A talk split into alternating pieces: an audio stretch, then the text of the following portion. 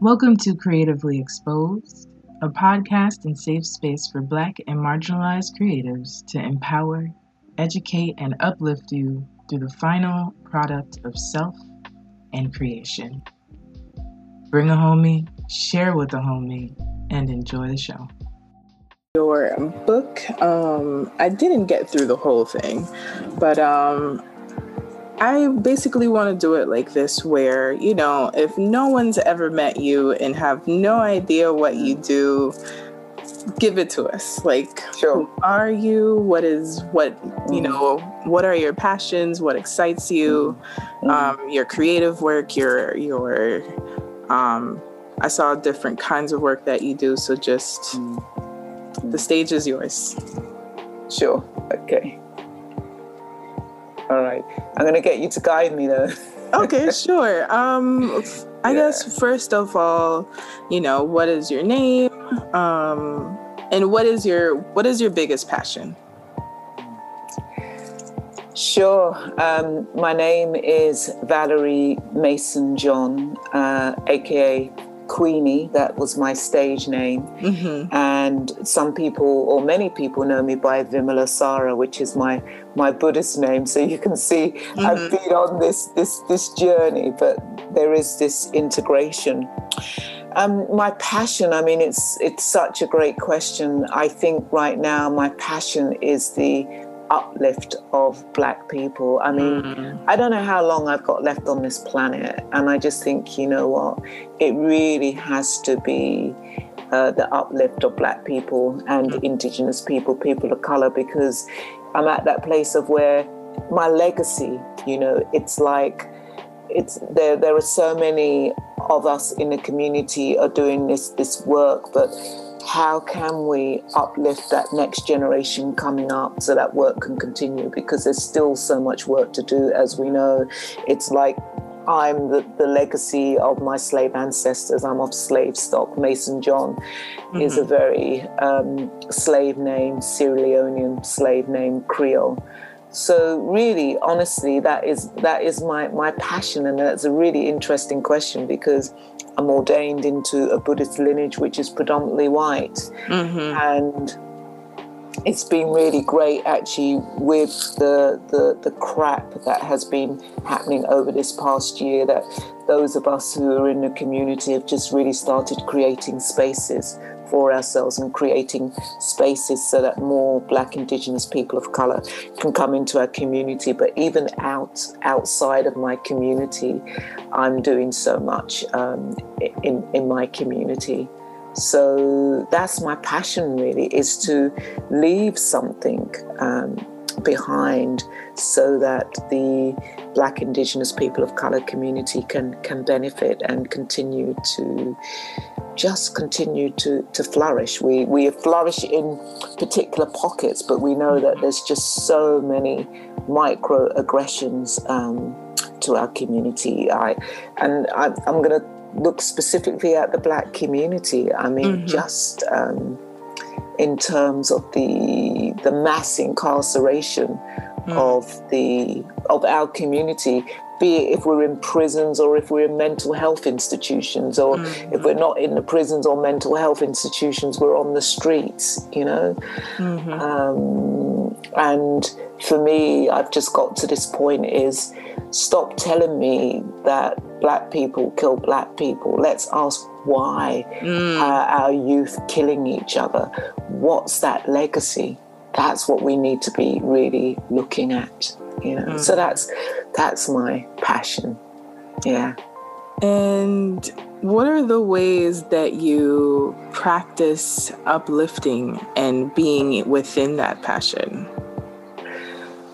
Well there's a a, a project that i'm working on mm-hmm. uh, it's it's and hopefully working on a project where we are developing a mindfulness course mm-hmm. created by Black and Indigenous people of color for Black and Indigenous people of color. Mm, yeah. I love that. Because we know that in our communities there's a withdrawing back from mindfulness because mindfulness is for the privileged, mm. mindfulness is for the wealthy, mindfulness is for white people, mindfulness is, is Buddhist. Mm-hmm. And what I want to say is, is that mindfulness is our birthright. Mm. And so, what we need to be doing is secularizing mindfulness. Yes, there are, of course, there are Buddhist um, leanings towards mindfulness, but if we look in the Christian tradition, you know, the Christian Christian tradition had meditation had, mm-hmm. had. And mindfulness is about coming home to the body, is mm. becoming aware of the body and becoming aware of the breath. And and right now today, the breath, being able to breathe has become a political act. Yes. Yeah. And we need to reclaim that the breath should not be a political act. Mm-hmm. If we look at who who's been impacted mostly by COVID, whether we are in the States or if we're in Canada or if we're in England or whatever, it's the black people of color communities, the indigenous communities. And then, of course, we know that we go to Eric Garner, we go to George Floyd, we, you, we can mm-hmm. roll out a whole list of people begging to have the breath. Yes. Yeah. So that's one of the things um, that I'm I'm working with, and we've had support for that. I don't really want to say too too much about that, but that's mm. definitely in the works. And mm. and really to say this isn't about profiling, you know, the the superstars. This is about leaving something for the community, so that when you know my dead behind me, it's like we will have mindfulness for us. Mm. Mm-hmm. And so again, part of of the uplift of black indigenous people of color is making things culturally specific things that have been considered uh, just for white people how do we make these things culturally specific mm. i have a new book coming out next year mm-hmm. and again i was working with a publisher working had this idea for a book and i was at the the second gathering of of black Buddhists, scholars, mm. and uh, yogi teachers up at Spirit Rock last mm. year. It was it was amazing. There was over, I think, over eighty of us who came together. We had wow. Alice Walker to greet us, okay, wow. in the presence of Alice Walker, and at the end, when the community spread to or, or mushroomed to over 300, 400 people, so we invited people who you know again, this was just for um, black people um, of African descent, mm-hmm. those who, who have an interest in Buddhism or mindfulness and that mm-hmm. spirituality, they came together at Spirit Rock and we had Angela Davis and Jan Willis in conversation with us. Wow. And that was such an amazing event. But when we were together just as teachers, as as scholars, there was this younger generation how do we get published how do we how do we get published and i just thought well i have a doorway into that mm. I, I always I, I i tell you what liz i was never ever going to edit another anthology again i edited the um, first national anthology of African Canadian poetry called mm-hmm. The Great Black North. Mm-hmm it was like stalking. You know, if you want to be an editor, it's almost like stalking. It's, that's a wonderful oh, way to say that's it. it. that's that's part of your job description. Mm. And I was just like, I'm just so done. I'm not going to do this again.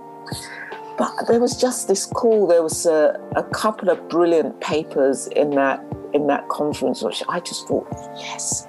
And so initially, it was going to be a book by Black Buddhists, but my publisher was really great when they saw the material of three sample chapters. They said, "Open this up," and and and that was great to open the window up. So the book is called Afrikan Wisdom: mm-hmm. New Voices Talk Black Liberation, Buddhism, and Beyond.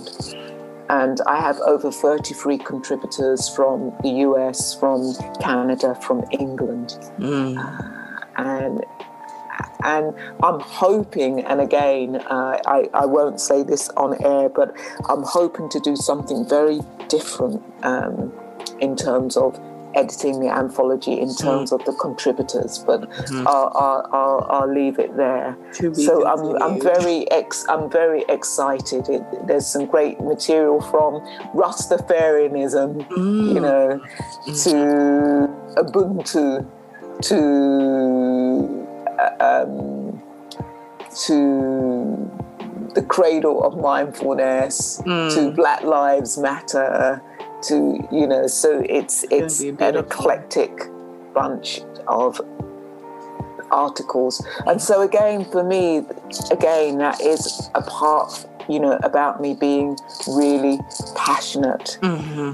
um, and then again I, I, suppose I've always been I, have always been passionate. I, I can remember when I when I got to my third book and I thought I'm not going to have another book with the word black in it. You know, it, it's it's it's it's like uh, making black waves. That was the first book that I co-wrote with Anne Khambatta, which was the first book to document the lives of African and Asian lesbians in Britain. Mm-hmm. And then I edited a book which was called Talking Black. Mm-hmm. You know? And and then and then I the next book was like Brown Girl in the Ring. That was a collection of my short stories and plays. It was like no no no no I can't have another book with with with black in it. But so be it. So I think my my work um, has all on an unconscious level, it was about the uplift of my people, but it's more conscious now. Mm-hmm. And in fact, I there's a uh, podcast that was released today mm-hmm. by the Black National, um, by the National Theatre, promoting Black UK writers, mm-hmm. Black queer UK writers, mm-hmm. and I was con- I live in Canada, and I was contacted. Can we can we use this? You know, we want to profile this, mm. and I listened to it and this was a play that I had written in the 90s called Dykes. It was a box office sellout. Mm. It was a mm. play for three black women, free white women, and discussing sexual politics, discussing mm. S&M between black and white women, mm. discussing, you know, what does it mean to be in these biracial relationships. Mm-hmm. I couldn't believe it when I listened to the snippet that they had. We could have been, I could have written it today. Yeah. You know, when it's talking about the black people who had been killed in the streets, and mm. I, I was just completely stunned. So again, my, my work, I had, uh, I wrote a pantomime called The Adventures of Snow Black and Rose Red, mm. juxtaposing Anansi with Carly. So the, the daughters are two, black, Snow Black and Rose Red, get lost in the woods. Mm-hmm. And Carly comes to protect them, and Nancy, the trickster, tries mm-hmm. to them away. And that was just that was just amazing. Actually, I, I think sometimes writing plays. I haven't written plays for quite a while, but when you write plays and you're in the audience and you just hear the reaction of um, people watching it, and that was just amazing. The reaction of young kids having and adults just having these positive role models before them. So exciting! Wow. Yeah, yeah. Um, so so that's that's part of my passion, and I and mm-hmm. I suppose my the book that came out this year yes. was a real. For me, that was written out of passion because often it's said, well, well, what are Buddhist practitioners doing? during moments of uprising? What, mm. what, are we mm. doing? Are you just sitting on your cushion meditating? And uh, and and it's a it's a great question, yeah. and because I realize it's a privilege for me. Mm. It's it's a privilege because I have meditation. I have the Dharma, mm-hmm. and and so in a way there's a way that I can be. There are there are people who are in those uprisings who don't have the meditation, who don't have the Dharma. Mm-hmm. And I'm not saying that's wrong because we, of course, I can be out there in the uprisings, but what I can do is offer something for those people who are on the streets and be yeah. a place of refuge. And I have been out on, on the streets. I mean, the, during the days of free Nelson Mandela and, and you boycotted South African fruit, I'd be going up to the market. Where's that fruit from? Oh, it's from South Africa, and just throw all the fruit on the floor of the market.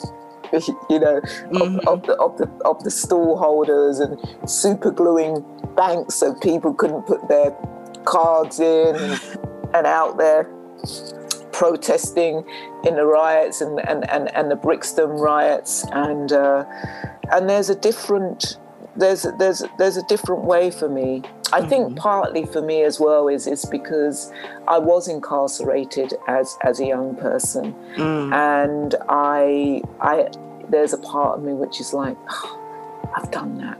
I don't mm. want to be incarcerated again. I know what it's like to be incarcerated. I know what it's like to be in solitary confinement. I was incarcerated from the age of 15 to 17 and a wow. half. Um, you know, I grew up in orphanages, was a street kid. Mm. Pickpocketing, you know, I mean, it's very, it's very easy once you're in the system.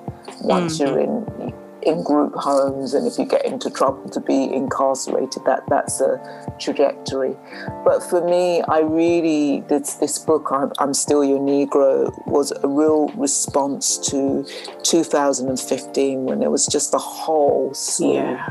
of black people being killed by the police it was almost mm. like every day i was waking up yeah. to somebody being killed by the police and i just i think white people don't get it they think well you, you're not in America, you're not in England. Mm-hmm. How does it impact you? It happens in Canada. We have black people who killed by the police in Canada, indigenous mm. people who are killed by the police. But for, for me, it's it's it, it, it just it, it, it just takes me back to that roots moment mm-hmm. when when that black kid is strung up and the white master is is whipping him and saying, you know, what's your name, mm. Kunta? What's your name, Kunta? What's your name, Kunta? And and it just takes me back to that moment. It's it's that intergenerational trauma. Yeah. When I went to watch Harriet, I didn't. I went along to watch Harriet. Mm. I so I sit in the cinema. Five minutes in, every cell of mine was traumatized. Mm. I, my teeth chattered mm. throughout the whole plate. My whole, it was as if the blood drained from me. It was just this genetic memory. Yeah. You know, and I, I just wasn't even e- expecting it. It was like, mm. oh, I'm going to watch Harriet, blah, blah, blah. But yeah. just this genetic memory in the body. And every time mm. somebody black is killed by the police. There's a genetic memory. It's the same feeling. And I think also with that is that there's this interconnection with all of us as black people that I don't think white people have. There's this belonging we come from ancestrally something we come from Africa. We have bloodlines that we share and we're a web and um, people who have extracted themselves from their own mother country can't relate. Mm. Mm. You know, so it it I don't know these people, but they're still my family. That could have been my sister. That could have been my brother. That could have been my lover. That could have been anything mm. part of me. It could have been me. Mm. And exactly. a lot of people don't understand that. Yeah. yeah. So mm. I'm right here with you. Mm. Um, how did you find Buddhism, or how did it find you? Well, I mean, I I would say uh, it, it on a particular level, it's mm-hmm. not one of these kind of amazing stories mm-hmm. because mm-hmm. I was I I always laugh because there were the bad girls and the good girls. Mm-hmm. I was out clubbing. Mm-hmm. I was out clubbing and doing everything which goes with clubbing. Mm-hmm. And I used to go clubbing with a, a, really good friend of mine. And she was dating somebody who was Buddhist. So, you know, hanging out with my black friend. And she was mm-hmm. a, a black woman who was Buddhist.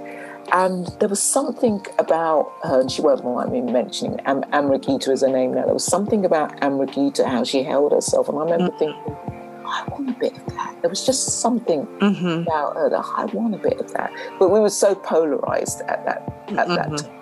And then, and anyway, she had this story that I'd slept with her girlfriend. So do you know what I mean? I wasn't going to be in the input, and and the story that I was I was um, treat, uh, kind of misguiding her girlfriend mm-hmm. because you know her, her girlfriend at the time was you know I'd say kind of pretty alcoholic, you mm. know, and I was pretty into my my drugs and whatever. Mm-hmm. So it was so and and we would laugh. We would say, ah, that's what the good girls go and do, go off and meditate. Mm-hmm. So, this is about 20, 25 years ago, maybe mm. even 30 years ago. So there used to be an offering, you know, the time of consciousness raising groups. So there would be mm-hmm. meditation for black women. Mm. Yeah. yeah. And, and also for me, I think there was a part of me that didn't think that I could fit in that part because although I was black, I didn't grow up within black culture. Mm. within white culture, and that does separate you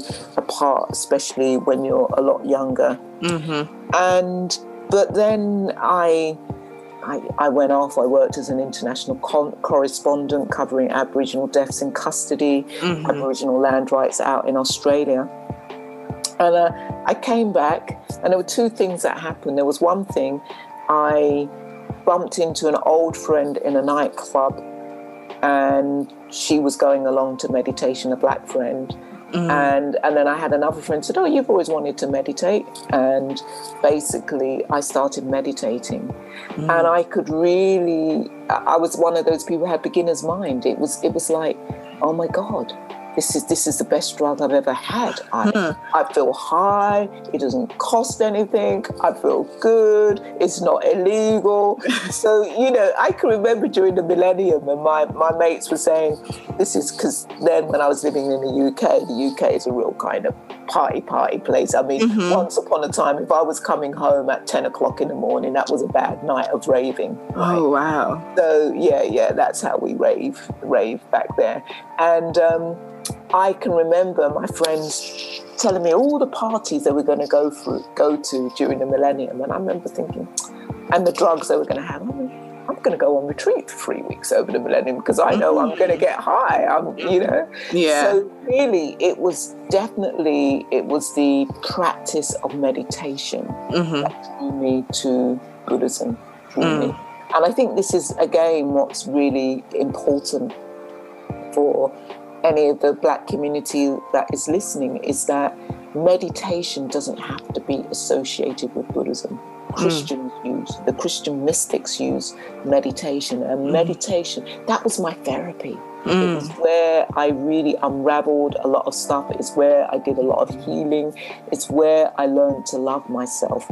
And this is how, this is the secularized uh, mindfulness that we can offer to our community because mm-hmm. it, it can transform lives. Mm. I mean, for me, I wanted to take it further. I, I, in in a way, we have this thing. Well, you let go of these labels, so why call yourself a Buddhist? I, I for the for the sake of this conversation, yes, I am a Buddhist, but I, I really want to say that I dedicate my life to just living more ethically, living mm. more compassionately, mm. living more more mindfully, living the life of the noble eightfold path, the four noble truths. So. Mm. Um, so in a way, it it it it was in my it was in my black community, mm-hmm. and and then it was in that queer well then it would have been called the lesbian community mm-hmm. the lesbian community mm-hmm. so it was under my nose i can always remember my my really good friend zenobi and when ruth when ruth would have been alive zenobi would be would be going off and we're going off to meditate and we say, ah, we're just going to stay in a house and party and drink our punch and blah, blah, blah, and everything. And then one day it was like, when this teacher, that was it, I had this, this transcendental teacher that I went to, he left. And mm. then it was like, well, I know people who, who go along to the Friends of the Western Buddhist Order, which is what it was called. Mm-hmm. Triratna Buddhist community. I know that, so I'll go along. Mm. So, in a way, really, I would say that it was one of the things that saved my life. If I look at what's the things that saved my life, music. Mm. Music. Yes. Uh-huh. Most definitely music and being in the nightclub saved my life. Mm. Um, meditation was another thing that really saved my life and, mm. and, and Buddhism. Yeah. Mm. And would you also say writing has saved your life in a way? Yeah, I mean, it's it's it's it's that's a, a great question because I can remember, I I can remember that was it. Doing coming out of Borstal, it was called um, Borstal, and going to college. I was very lucky. Foster mother took me in, put me through uh, mm-hmm. college, etc.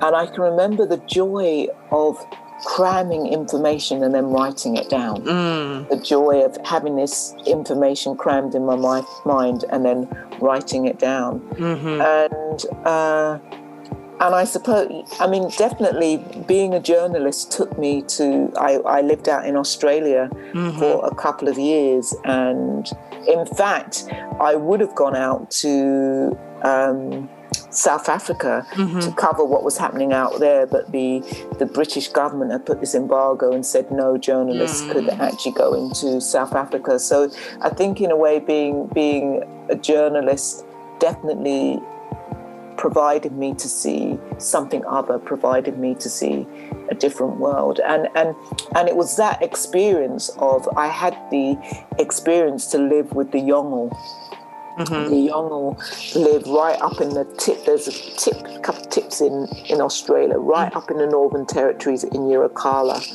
And I got to live tr- traditionally there for several months, and that was a turning around for me in, in, in my life. I knew I couldn't appropriate their culture. Mm. And I'm smiling because the the two things I can remember, I was a pale black, like like look how dark I am. And it's mm. like I'm being called pale. I mean, please, I've never been called pale in my life before. Right. You know, I've been called coolie because my hair's got the Indian mix in it, but mm. not light pale.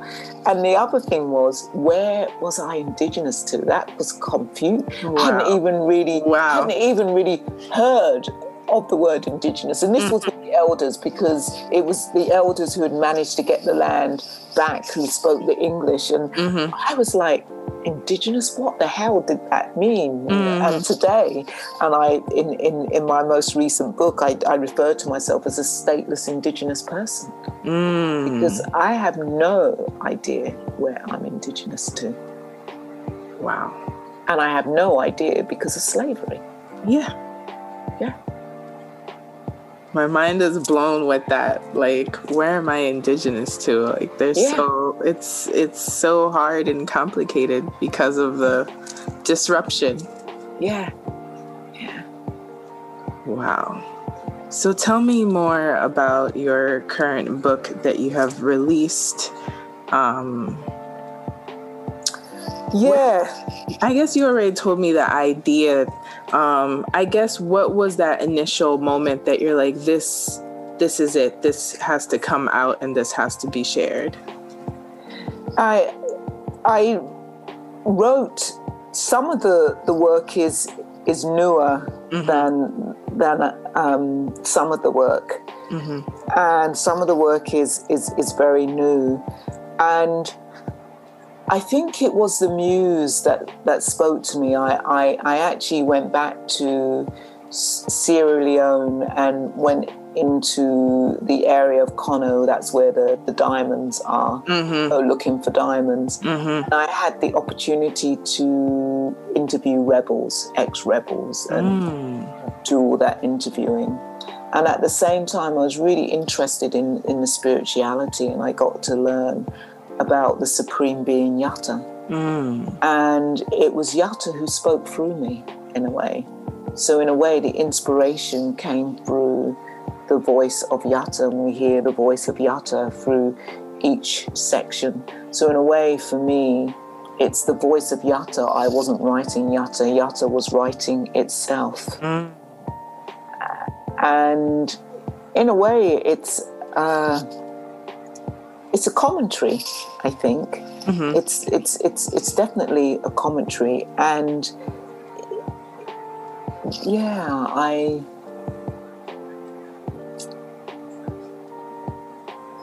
Yeah, it's it's it's it's it's a good question. It definitely it was really important for me to write. I one of the poems, another one, Bite the Dust, that mm-hmm. took me four years to write. I, I wrote it last year, and it was something that uh, I. It was like I didn't want to write it from this intellectual mm-hmm. place, but mm-hmm. it just. But when it came, it wrote itself.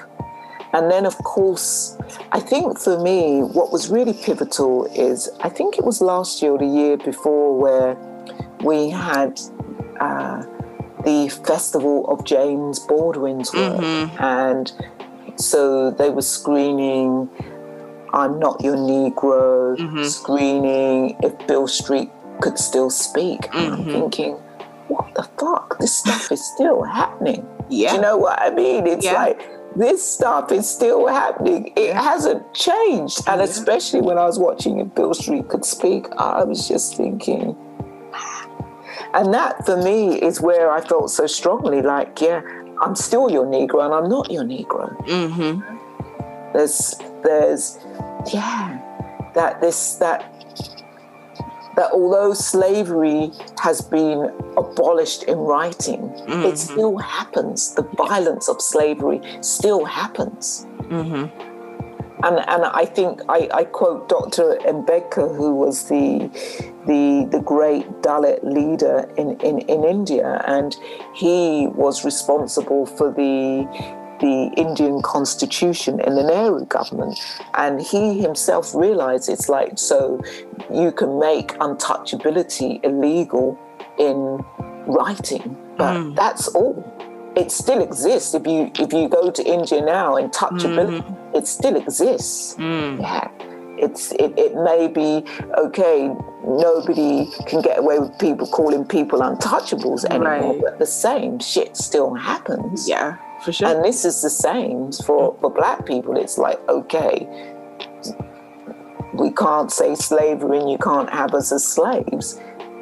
And yet the same crap the same. happens, you know? And I'm wondering, like, how does it feel that throughout time it's still timely and exactly the same? Like, how does that feel for you? Because I've been thinking about this as well, where yes, there has been this quote unquote abolishment of slavery and we are quote unquote equal, but we're looking at just this year alone and continue to see the disparities. You know, as, as you say that, for me, it's about passing the baton on. I'm able to mm. do what I can do because of the people who came before me. Mm-hmm. I stand on those shoulders, but those people couldn't do all the work. Mm-hmm. Mm-hmm. And we can't do all the work. And the people who come after us have to continue to do the work. Mm. And that's my lot. I mean, I've, I've, I've got it. I, even one of my black friends was challenging me, saying, Well, how can you say your life is for the uplift of black people? I'm saying, because it's not saying that I don't care about white people. Of course, partly part of my work is working with white people so mm-hmm. that we mm-hmm. can begin to uplift the black people because mm-hmm. we, we know that actually, if there's going to be true upliftment, if things are truly going to change, we need to have white allies. Mm-hmm. I think some people disagree with that, but I think those are the people who can open the doors. I, I remember years ago, because I was raised by white people, sometimes my black friends would say, You do the talking because they're going to give it to you. Mm. And it was true because I knew how to talk to these white people, which wasn't going to upset them. Mm. I could be a particular way. Mm. Mm-hmm. And so, and so for me, when I'm saying like my life is dedicated to the uplift of Black Indigenous people of color, it it really is about me um, not sitting in my home being comfortable. Mm. Yeah, in, in England we say put your legs up and, and think of England. Mm-hmm. It's not, I cannot be, how can I be comfortable in my skin with what's actually happening out there? Right. I can't be comfortable in my yeah. skin. This isn't about, yeah, okay, it's like I have a I have I have a I have a good life, not just a pretty good life. I, I have a good life. Mm-hmm. I'm I'm very fortunate, but I cannot sit still mm. when I see what's still happening to my people. It mm-hmm. it it impacts me, and it's not about uh, so many people. It's about their their it's it's that narcissistic. It's all about me, and as and as long as I'm okay, Jack, it doesn't matter. Right. But I where I'm at, it's no, it's it's I cannot rest. There are things I need to do, and I'm in a position where I can help change, even if it's one person mm-hmm. in this world. If each of us were to think about helping others, mm-hmm. just imagine what that world could look like. Mm-hmm. You know, mm. when we help others, we help ourselves, and when we help ourselves, we help others but really this isn't about my my awakening. Mm-hmm. this is how can how can i be fully awakened? The only time i can be fully awakened when things have changed for mm for our communities. Mm. yes. And so i also think about how a lot of the work falls on black women's shoulders and i wonder what's your thought about this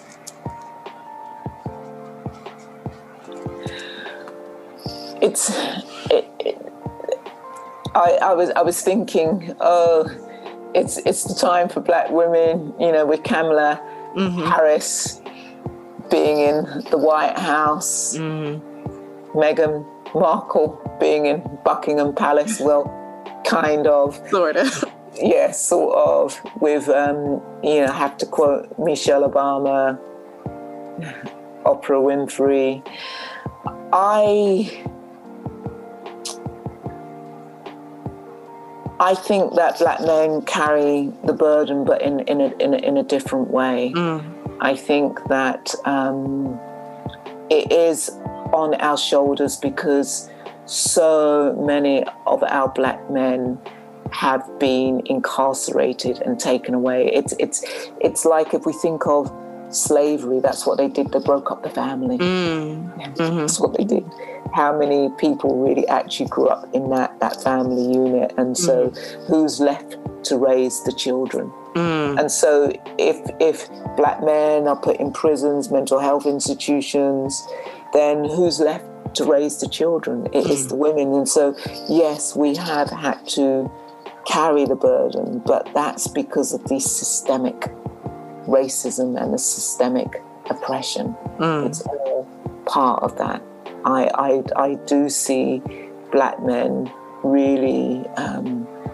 wanting to carry part of the burden, but it, mm-hmm. it's it's it's really difficult. It's I I know for myself walking along the street. I mean, I I, I laugh like with the big breasts that I've got. I'm still referred to as a dude, and the fear of of, of of being a dude, you know, mm-hmm. the fear, the fear of the black man. Mm-hmm. Okay. Mm-hmm.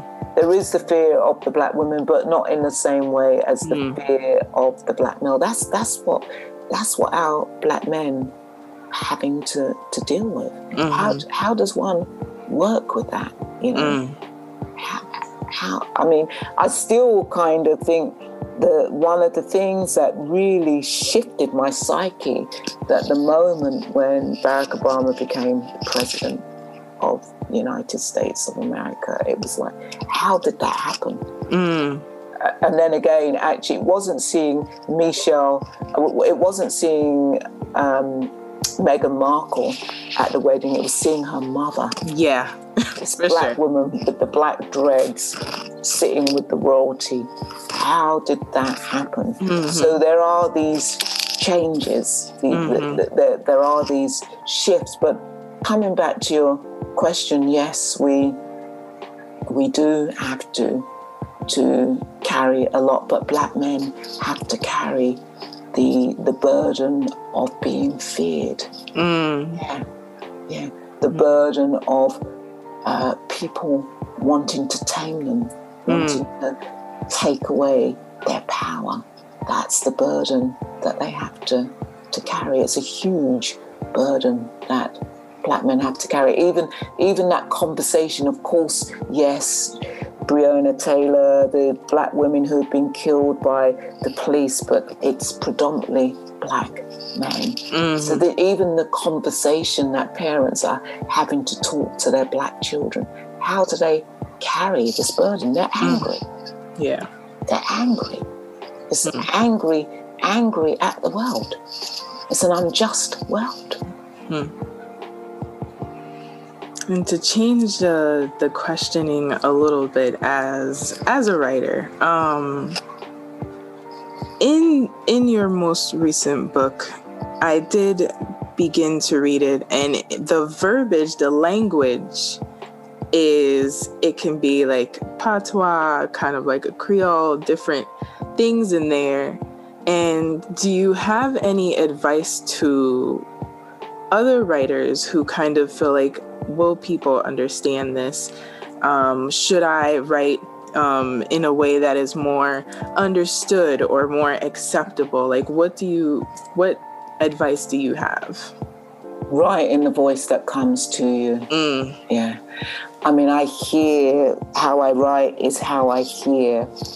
Yeah, and I think it's really important. It's about reclaiming our languages. Mm-hmm. You know, who I, I it's do we have to understand everything that is on the page? Mm. Yeah.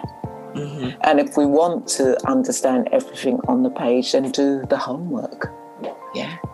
Mm-hmm. So I really encourage writers to, to write in their, their voice because some of us have something to sell mm-hmm. and some of us have something to say. And I think it's more important what we have to say than what we have to sell. Mm. Yeah. Mm. Yeah. That was perfect. And so we're reaching the end, which feels like so short, like it wasn't enough time. What is, is there anything else on your spirit that you haven't shared? Let us know how we can find you, how we can find your work, and any services that you provide. Well, you can find me on my website, which uh, I must update, which is www.valeriemason-john.com. Mm-hmm. But if you put Valerie Mason John in, it, it's it's going to come up. Mm-hmm. Um, yeah, what do I have on offer for?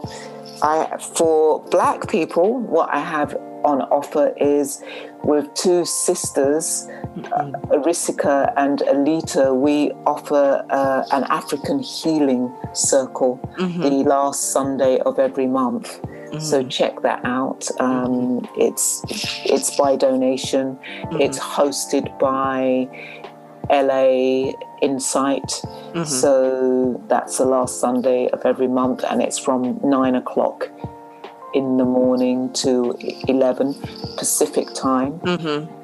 And then with my community, we offer something called welcoming liberation and this is for black black indigenous people of color mm-hmm. and that's the last saturday of every month mm-hmm. at the mm. same time mm-hmm. so check that out welcoming liberation Mm-hmm. And then I work in the field of addiction. Mm-hmm. And so, for anybody or anybody listening, I do have a online mindfulness program for addiction. Mm-hmm. I work in the field of compassionate inquiry, so I do actually work as a as a trauma therapist in uh, in compassionate inquiry. So so again, for me, circling back to what does that mean for the uplift of our people that I will work with white people, I will work with black people, anybody who will come mm-hmm. to me with trauma because I think if we had more regulated people in mm. the world, there would be more peace in mm. the world. Yeah. So uh, those are some of the things that I offer, but you can look online. I'm doing a mm. couple of uh, retreats. There's mm-hmm. a couple of recovery retreats happening in December, which is open to everybody. Mm-hmm. And then I have a recovery retreat for Black and Indigenous people of color, mm-hmm. which uh, a good friend of mine is going to be running in January. Mm. So just um, check out my website from time to time. And I'll be doing actually this this this Sunday. I'm mm-hmm. actually holding space for Black and Indigenous people of color for Spirit Rock, oh, which wow. I'm offering. Uh, mm-hmm.